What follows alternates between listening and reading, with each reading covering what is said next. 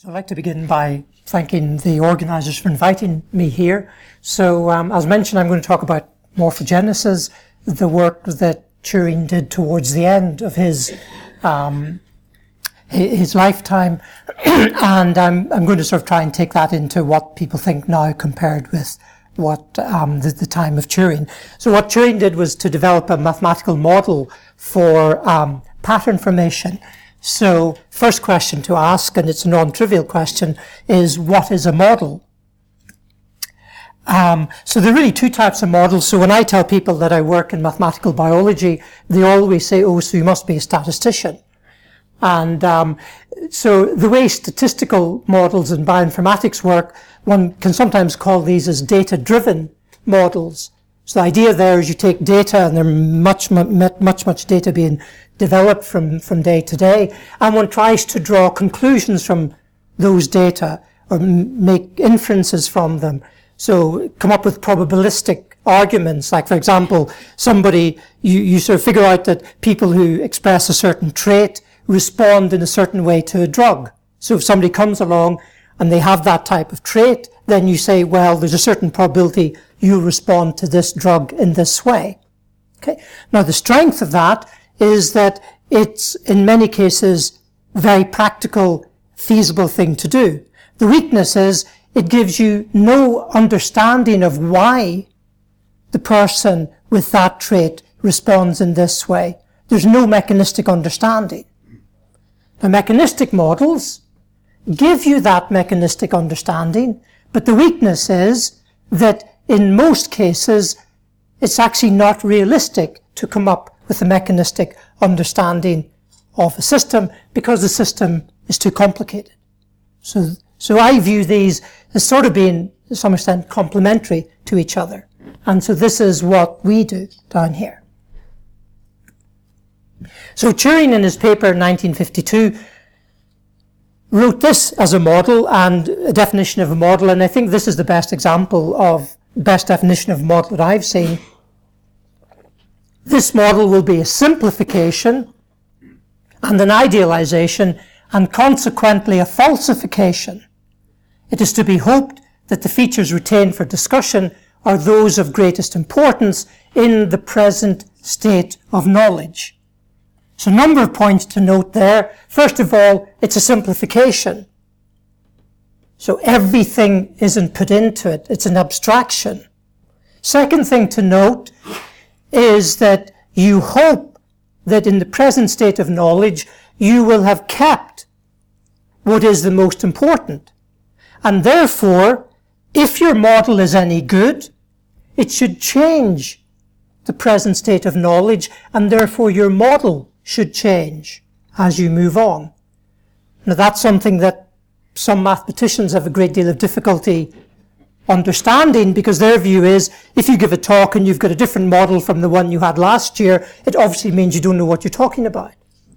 I would argue if you have the same model that you had the previous year, then you don't know what you're talking about. Okay? Now, okay, probably most people in the audience here would agree with this definition of model, but it's not the only definition. And to illustrate that, let's go back to another mathematician, Lewis Carroll. He's talking about the paradox of the complete map. So probably people at the back can't read this, but here's a conversation going on and it says, that's another thing we've learned from your nation, map making, but we've carried it much further than you. What do you consider the largest map that would be really useful? About six inches to the mile. Only six inches. We very soon got to six yards to the mile. Then we tried a hundred yards to the mile and then came the grandest idea of all. We actually made a map of the country on the scale of a mile to a mile. Have you used it much? It has never been spread out yet. The farmers objected. They said it would cover the whole country and shut out the sunlight. Not a problem in Britain.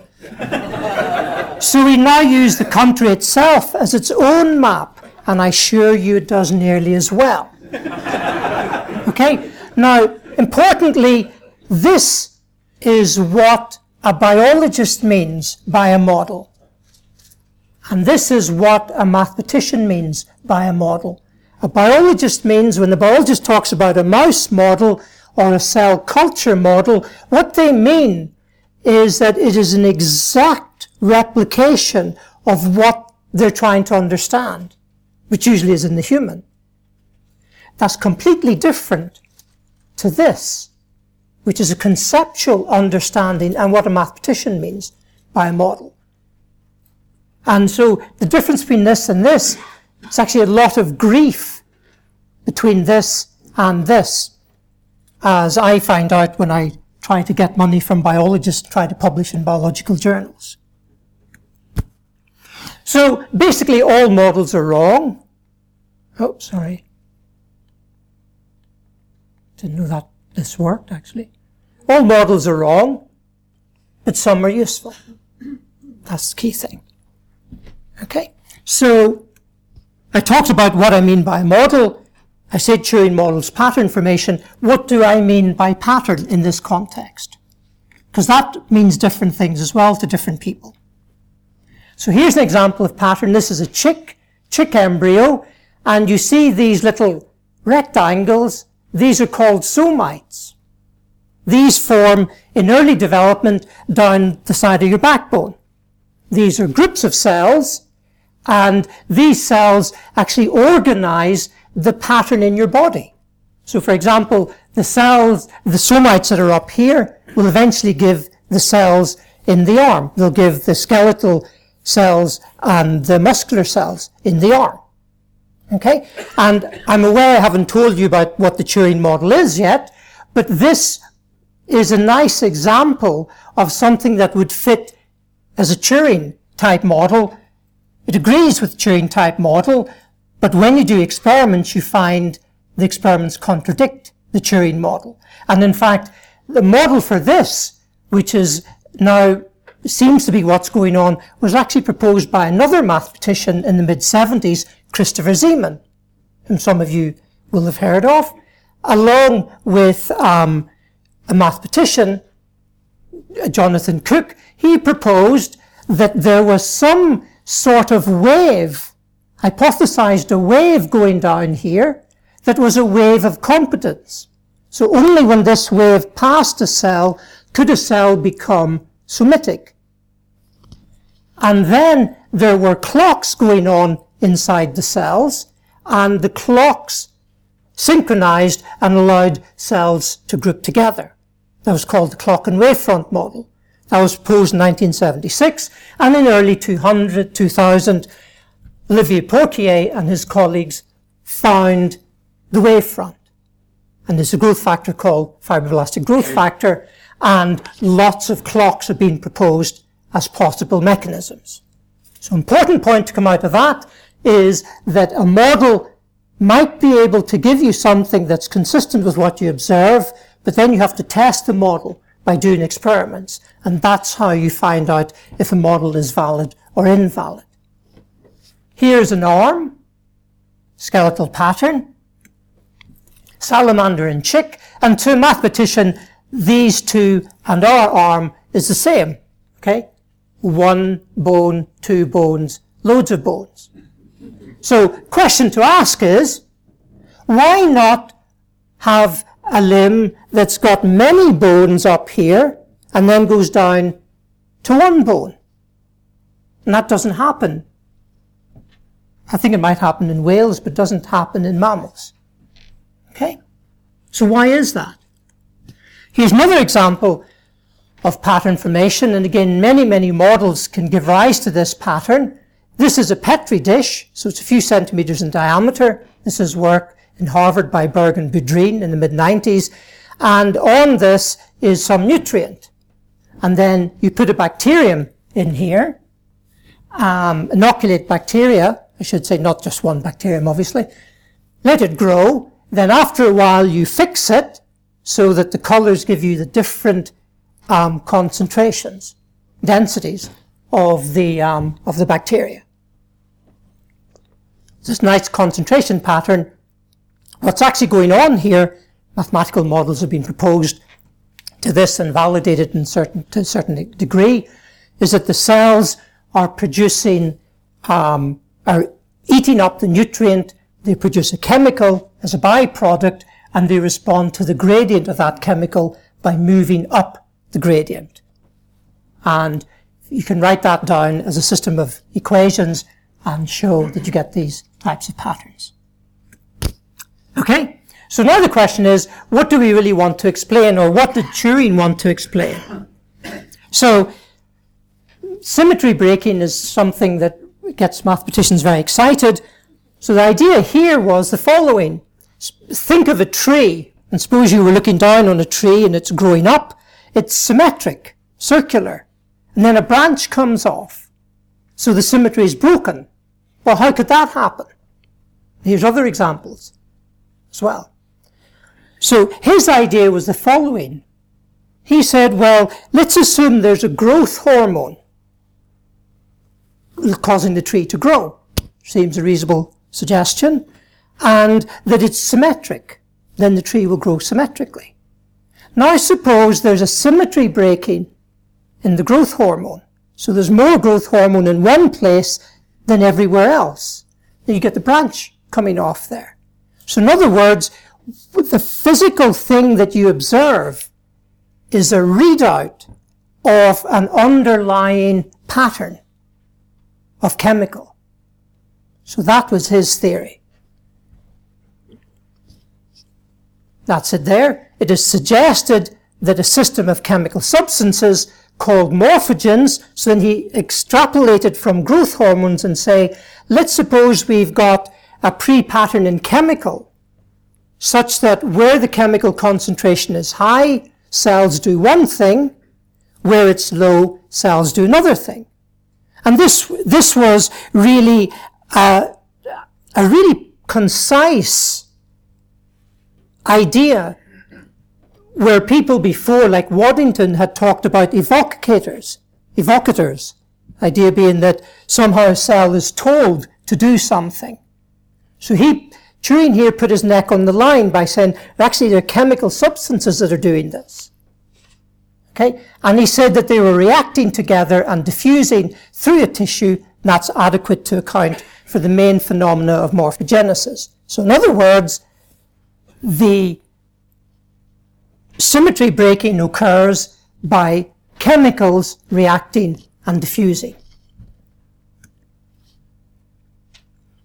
That's a big idea. Another even bigger idea, I think, is he did the following. He said, let's take a system of chemicals which is stable in the absence of diffusion. So if you have no spatial variation, you have the system of chemicals. If you perturb them, they come back to their original levels. So stable. Now you allow there to be spatial variation. So you allow there to be diffusion. I don't know about you, but my argument would go the following way. You've got something that's stable. You add to it something that is stabilizing, namely diffusion. I know what the answer is going to be. You're going to get something that's stable. Turing showed that you got something that's unstable. And that's why my 100 years in 2059, you won't be celebrating my birth. Okay?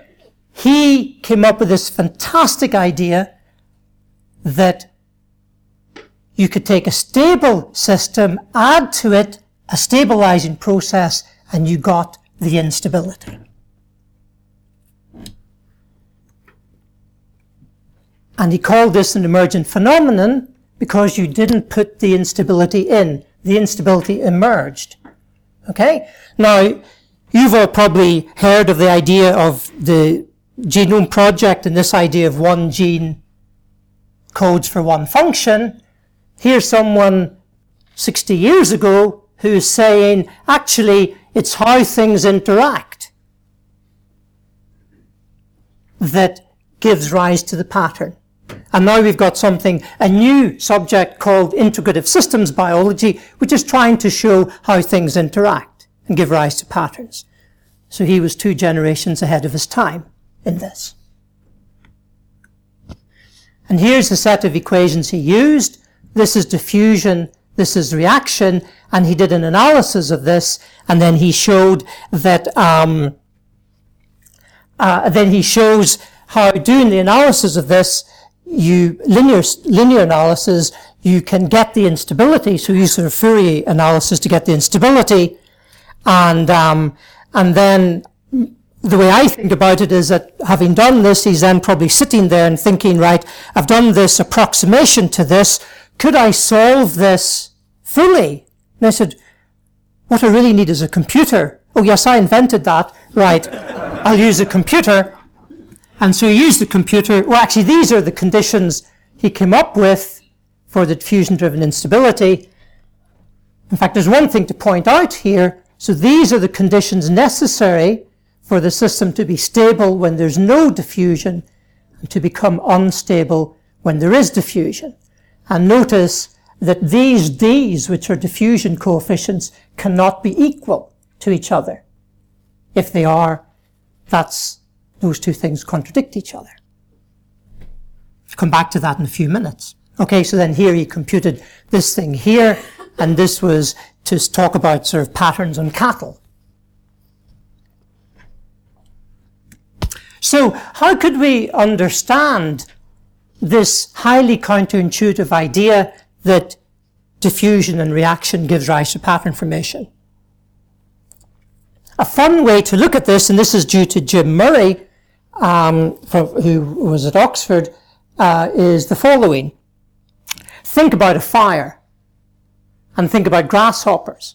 So think about a field and you set the field on fire. What does a fire do? A fire heats material around it and that catches fire. So the fire activates itself. It's a self-activator.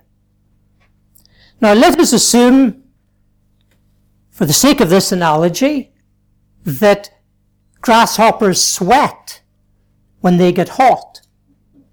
So the fire activates the grasshopper to sweat. The sweat makes the grass wet and therefore it can't get lit by the fire. So here, this is self-activator. It activates an inhibitor and the inhibitor inhibits the activator. So think about the fact where there's no spatial variation. You just go to a field, you just light it all, and it'll burn. So now let's think of it another way. Now let's put spatial variation in which means you light a bit of the field and let's see what happens. Let's assume it's a very windy day. So these diffuse much faster than this. So what's going to happen? You're going to burn all the grasshoppers and have a big black field. And with crispy grasshoppers, which in many cultures is observed, is considered as a delicacy. Okay? But now suppose this does not diffuse as fast as grasshoppers. Now what's going to happen? Well, the activator activates the inhibitor. The inhibitor diffuses faster, has a good sweat, makes that area of grass really wet, inhibits the activator from burning that part. So now you'll get a spatial pattern. What that analogy doesn't get across is the idea that there'll be a wavelength, a particular spatial wavelength of the pattern. There'll be a regularity to the pattern. And here are some sort of different patterns that conform. In fact, this is a paper that appeared a couple of years ago in Science, um, a review article by Kondo and Miura showing the different types of patterns that a Turing mechanism can give, and that's the one I've been talking about. And you can get more complicated patterns when you go into 2D. So this, he based this on a patterning principle. The patterning principle of this, which was actually developed and really pushed by Hans Meinhardt in 1972, is the idea of short range activation, long range inhibition. So you've got an activator that activates the inhibitor that inhibits the activator. The activator has a smaller diffusion coefficient than the inhibitor. Now, many models have been proposed for pattern formation in biology since Turing's model, because a lot of people don't like Turing's model because they say, well, the cells, what about the cells do a lot of other things rather than just sit around waiting for an instruction. So this is the mechanical type models. There's also these chemotaxis models, like the models of how that pattern formed in the, um, in, in the bacteria.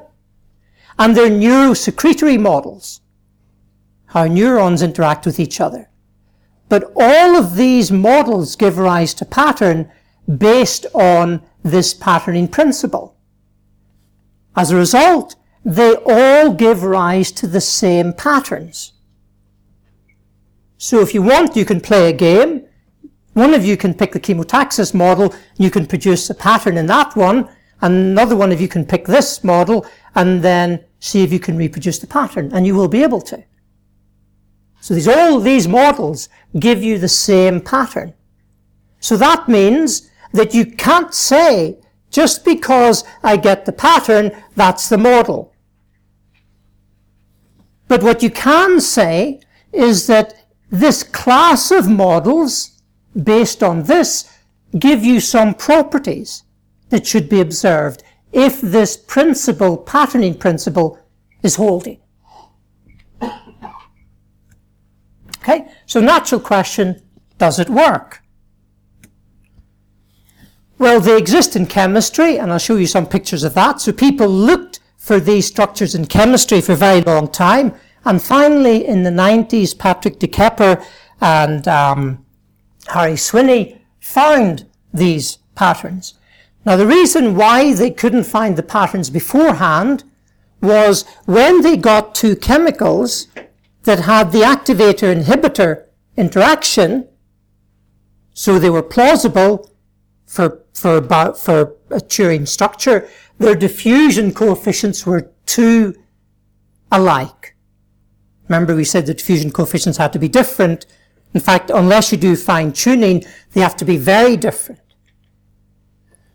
But what happened then was De, De Kepper did an experiment where he was looking for a different type of behavior and he added a marker so he could see the chemical. The marker bound to one of the chemicals that in effect changed the diffusion coefficient of that chemical sufficiently in the sufficient way that he suddenly got Turing patterns when he wasn't looking for them. This is called the CIMA reaction. Turing talked about morphogens. So since the 70s, biologists have been finding morphogens all over the place. So his idea that cells respond to chemicals and differentiate, change their fate in a concentration dependent way is true. That's known now. The big question is, do the patterns that we see in morphogens, do they arise by the mechanism Turing put forward the diffusion-driven instability. So here's, here's just the CIMA reaction, chloride, iodide, malonic acid reaction, which gives you the Turing patterns. This is from um, the work by De Kepper. And um, these are some simulations from um, Boissonade's group of the Turing model. And you get the same sort of patterns that are observed. Properties of these models are that you need a minimum domain size for pattern. If the domain is too small, diffusion wipes everything out. As the domain increases, you get more pattern. This is based on linear theory. Pattern complexity increases with domain size. Geometry has an effect on the pattern, and you have these things called developmental constraints. So let's see what each of those means. This is taken from Jim Murray's book. This, I think, is about a thousand times bigger than this, but obviously been rescaled so they fit on the page. This obviously is trying to model animal coat markings. So here you have a small domain and there's no pattern. As you increase the domain, now, those of you who are mathematicians should realize that these patterns are actually eigenfunctions of the Laplacian. So this is actually the equivalent of cause. These are equivalent of causes. Okay, so here you've got low density somewhere, high density somewhere else, and that means that this becomes white, that becomes black. Then you get this one, which is a higher mode, and then notice this is simulating the full model, so the, for this very, very large animal, the linear analysis breaks down, and this is becoming more like this than, than like this. Okay? Now, there's a goat, some goats look like this, but this is my favorite animal. Just that one. Okay? Um, belted Galloway. And here's another example of small domain, not very much pattern, large domain, lots of pattern. And this, uh, there's a bit piece of meat here. What happened here was they threw a piece of meat for this animal, and then this animal sneaked out to get the meat, and then they developed a friendship. Here's an example of developmental constraint. If you think of eigenfunctions of the Laplacian, you know that they get more complicated as the domain gets bigger.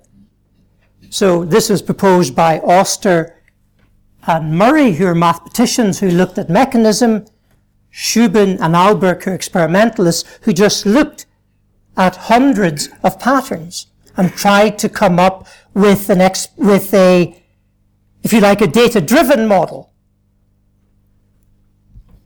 So a, a um, descriptive model based on what they've seen. This is a merging of the two different modeling paradigms.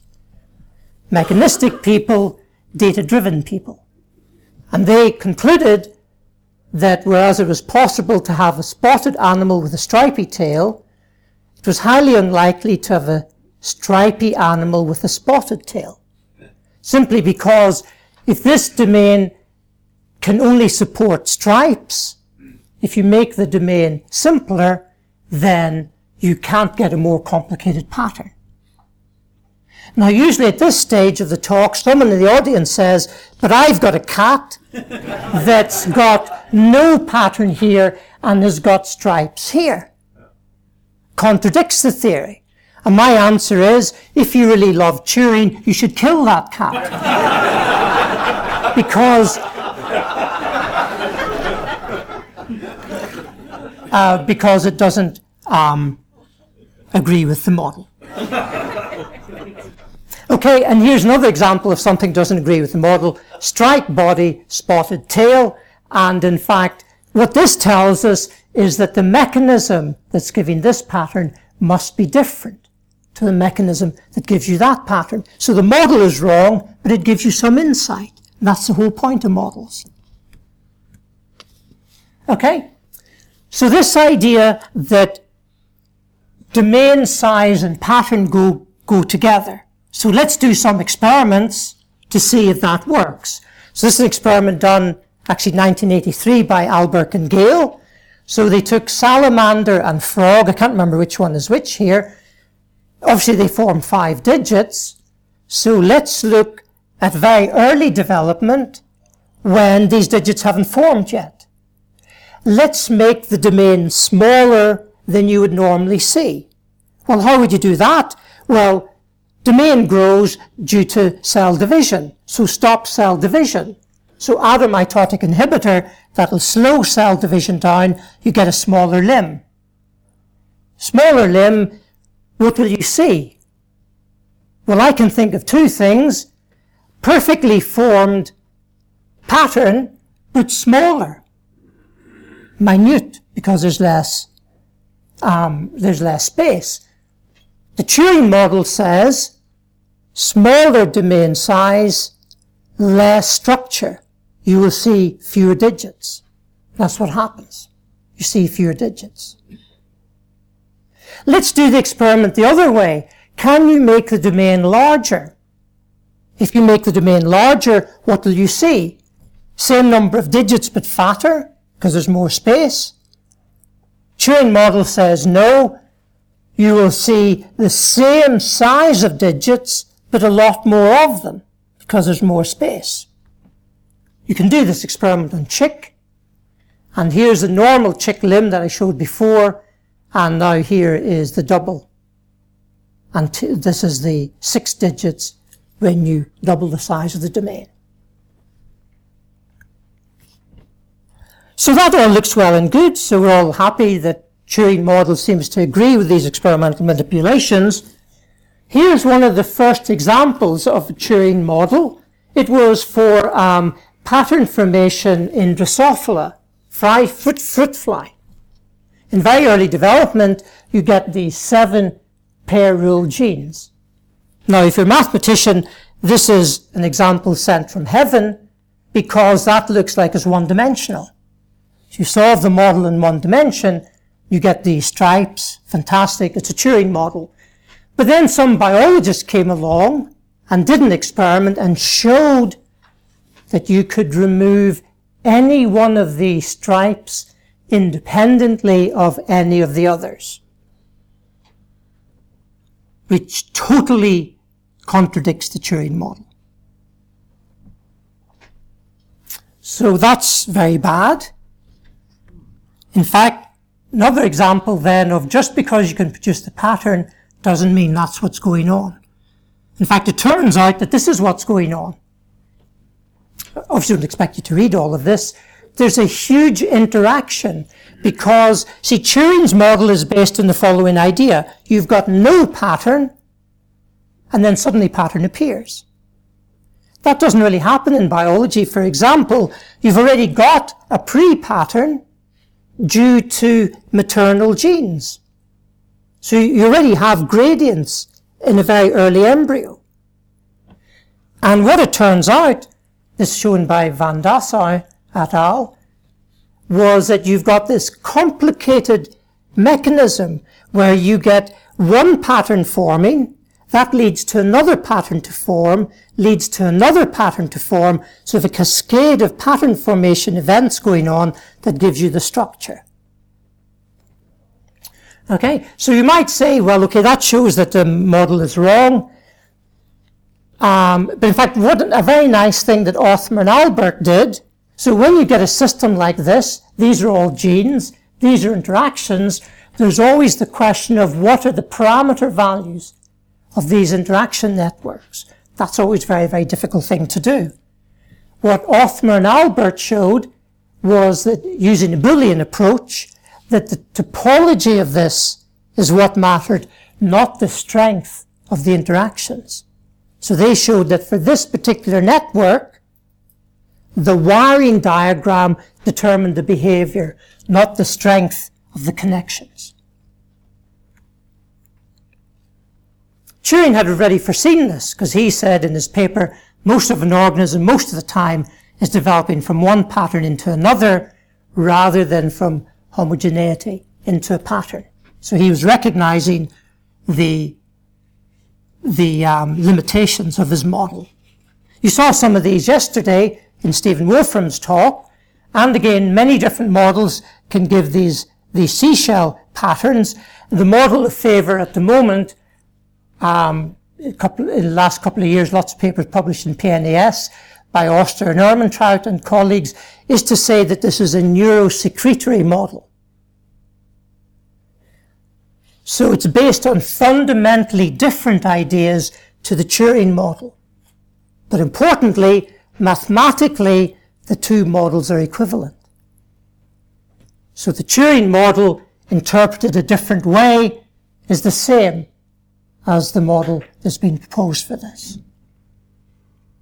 So you could say the model's correct, but for the wrong reasons. So you must be sitting there thinking, well, if, if this is really correct, that pattern increases with domain size, then how come I've only got one head? Because when I was born, I had one head. Now much bigger, why do you not have several heads? Well, the patterning process only takes place in a certain window of development. And then your cells can't change their fate. All they can do is grow and divide. Here's an example where that doesn't happen. This is a fish, Pomacanthus. It's got stripes here. As it grows, the stripes get further apart until it's about twice the distance apart they were to begin with, and another stripe pops up in the middle to preserve the wavelength. This is work from the mid-90s by Kondo and Asai, and you can see the model gives precisely that behavior, the Turing type model. And here you can see more complicated pattern formation that can be explained by the model. Here's an example of regeneration. So you take striped fish, you ablate the two stripes here, and what's going to happen? Well, I would think you just get the stripes coming back. Instead, you get this. And this is the Turing model. Gives you that. So once again, the model is much, much more clever than me. So now those of you who um, maybe have an interest in genes will be thinking to yourself, well, this is just ridiculous because where are the genes in all of this? Well, patterning is a multi-scale phenomenon. You've got the genes down here. You've got what you see up here. The properties up here are derived from the genes. And what those properties lead to feedback on gene expression. So you've got actually quite a complicated system. So those F's and G's that Turing had, which had things like production rates, degradation rates, interaction rates, all of those rates encode the genetics in some highly complicated way. And could we go from here to here and deal with all that? Well, that is perhaps the biggest challenge in systems biology. So this is what Kondo did. He took his fish, he made lots of um, genetic constructs, different sort of um, genetic um, behaviors of the fish, and then he asked the question, could I take my model and my Turing model, change one parameter and reproduce all these different patterns that I've got by genetic manipulation? The answer is yes. That's his model. That's the different patterns. So, now we come close to the end, last few minutes. I talked about eigenfunctions of the Laplacian. Well, where else do you see eigenfunctions of the Laplacian? Well, a beating drum. If you beat a drum, the amplitude is eigenfunction of the Laplacian. You play a guitar, eigenfunctions of the Laplacian. So a few years ago, someone had this very bright idea. If I took a plate that looked like an animal coat and I vibrated it, and I very cleverly, using hologram techniques, viewed the amplitude as a color, I should see animal coat markings. And that's not too bad.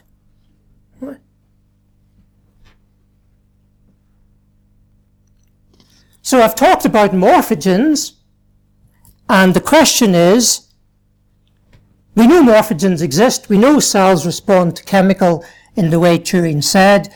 Do morphogens interact with each other in the way Turing said? That's hugely controversial still, but these are very recent articles where they've identified various chemicals that have short range activation, long range inhibition. So they are candidates for the Turing mechanism, but the question still is, is it a Turing mechanism? That's still an open question. I mentioned the fish. Kondo, the, the guy that's really made his name working on these fish, he spent a lot of time looking for morphogens and he couldn't find any. So what he did recently was he observed that there are two cell types in the model, in, in the fish, and they actually are activator inhibitors of each other in terms of promoting growth and sort of in, uh, decreasing growth.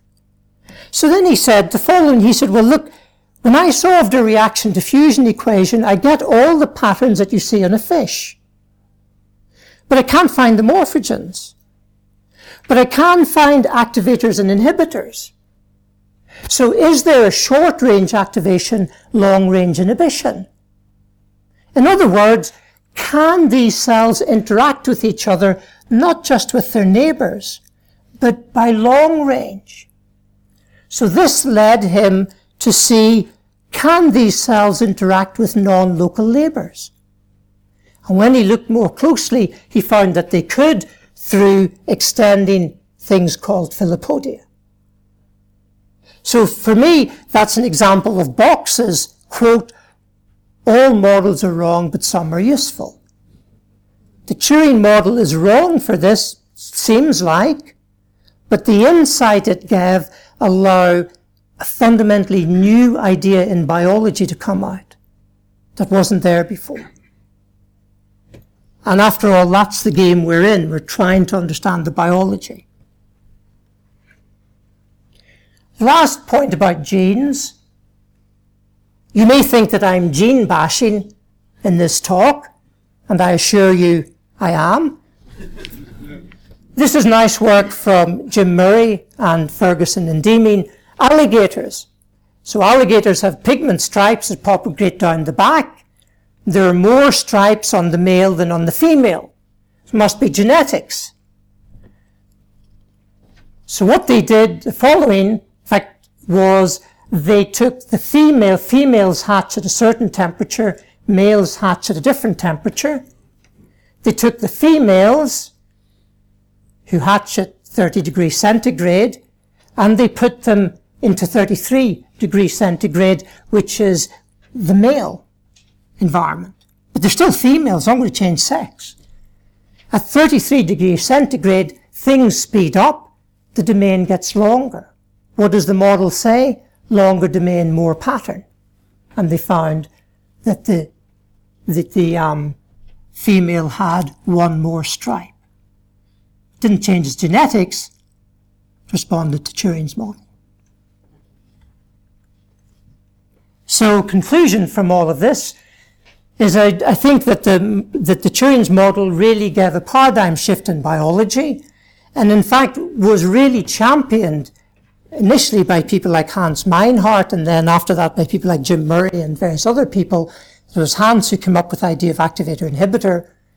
These models, I haven't really mentioned anything about the mathematics of these models. It's actually incredibly interesting equations, incredible types of behavior. I mean, I've gone to whole conferences that are just looking at the behavior of these models. So very, very rich for, um, for mathematics as well as for biology. This is from, um, ISI and Google Scholar always has more citations, about 6,000 citations of, of the thing, and it's still being cited of the order of 200 a year. So the impact has, has kept on going. So I'll stop there and thank you for your time.